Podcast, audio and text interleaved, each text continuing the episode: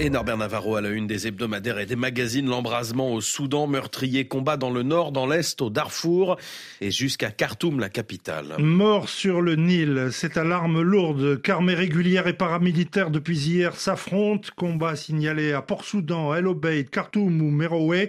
En cas de prolongation du conflit, le Soudan peut-il s'enfoncer de nouveau dans la guerre civile, se demande le journal du dimanche, avec euh, déjà pour conséquence un enterrement de première classe, celui de la qui devait être signé prochainement sur un transfert du pouvoir des militaires aux civils, souligne le JDD. Et on y revient dans le prochain journal. En France, la colère syndicale après la promulgation hier de la réforme des retraites. Ni vainqueur ni vaincu, c'est faux. Il n'y a que des perdants, se navre Laurent Berger dans le Parisien dimanche. Le secrétaire général du syndicat CFDT dénonce le mépris jusqu'au bout d'Emmanuel Macron à l'égard du monde du travail et la déconnexion du président français avec la réalité. Sentiment de mépris qui conduit à la colère, prévient Laurent Berger, en souhaitant que le 1er mai, on casse la baraque en nombre de manifestants dans la rue, car euh, selon ce chef syndicaliste en colère, tout n'est pas fini, assure-t-il dans le Parisien dimanche, la réponse de Berger à la bergère en somme. À la une également cette semaine, Norbert Vincent Bolloré, le businessman breton, loin d'en avoir fini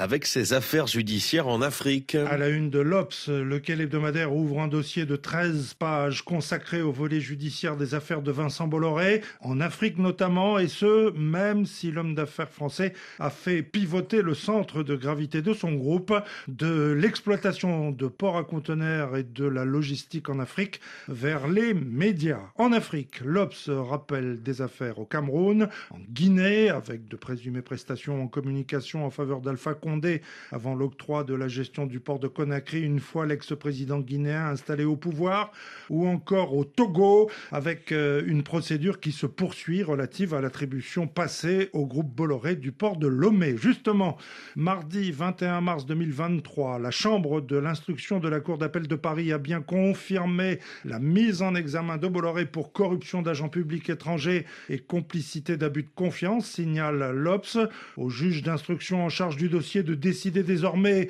de son éventuel renvoi devant le tribunal correctionnel, étant rappelé que dans cette euh, dernière procédure, Vincent Bolloré n'a pas été en mesure de plaider coupable afin de préserver son groupe et non parce qu'il était fautif, rappelle l'Obs. À la une, cette rencontre de deux femmes enfin, Samantha Gemer, violée à l'âge de 13 ans par le cinéaste Roman Polanski en 1977, et l'épouse de ce dernier, Emmanuel Seigné, deux femmes qui dérangent. C'est l'avis de l'hebdomadaire Le Point, le lequel a réuni ces deux femmes afin de parler des conséquences de ce viol pour lequel Roman Polanski a effectué en tout et pour tout 42 jours de prison avant de fuir les États-Unis où un mandat d'arrêt toujours en vigueur a aussitôt été émis contre lui. 46 ans plus tard, Samantha Gemer, qui s'appelait Samantha Gailey au moment des faits, dénonce les gens qui prétendent agir au nom de la justice, dit-elle dans le point, en présence de la femme de son violeur. La victime du viol ne ne mâche pas ces mots. Que je sois bien clair, ce qui s'est passé avec Polanski n'a jamais été un problème pour moi. Je ne savais même pas que c'était illégal. J'allais bien, je vais toujours bien,